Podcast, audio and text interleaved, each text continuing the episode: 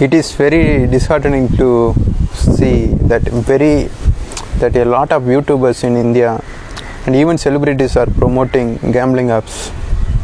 That is very horrible situation because because during the lockdown these uh, these apps are getting so much popular. Even now the even now they are constantly promoting their their apps what i am saying is this is unnecessary for for a country like like india because we are already in poverty. A lot of people are suffering from extreme poverty. Even many people have lost their jobs. But uh, these celebrities are, are misleading their their their, their fans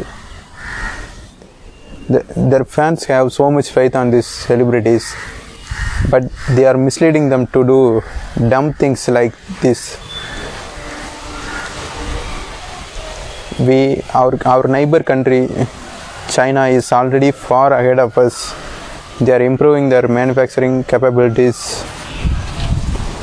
They are doing farming and, do and their youngsters are so powerful than us but in india we are we are very much behind china. Because we are so, so we, we don't we are doing dumb dumb things like this.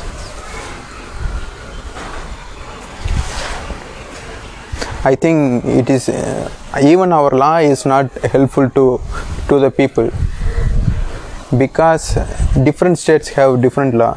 Some some states ban only offline offline gamblings but they allow online gamblings.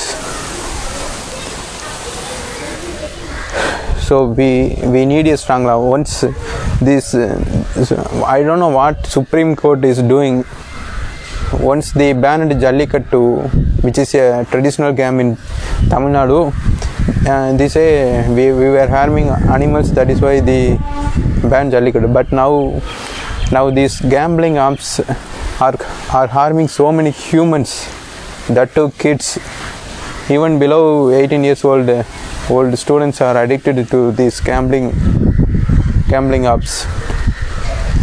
So what i am saying is we need a strong law to regulate i don't even want to regulate this. I want i just want to remove these these these kind of activities from our country.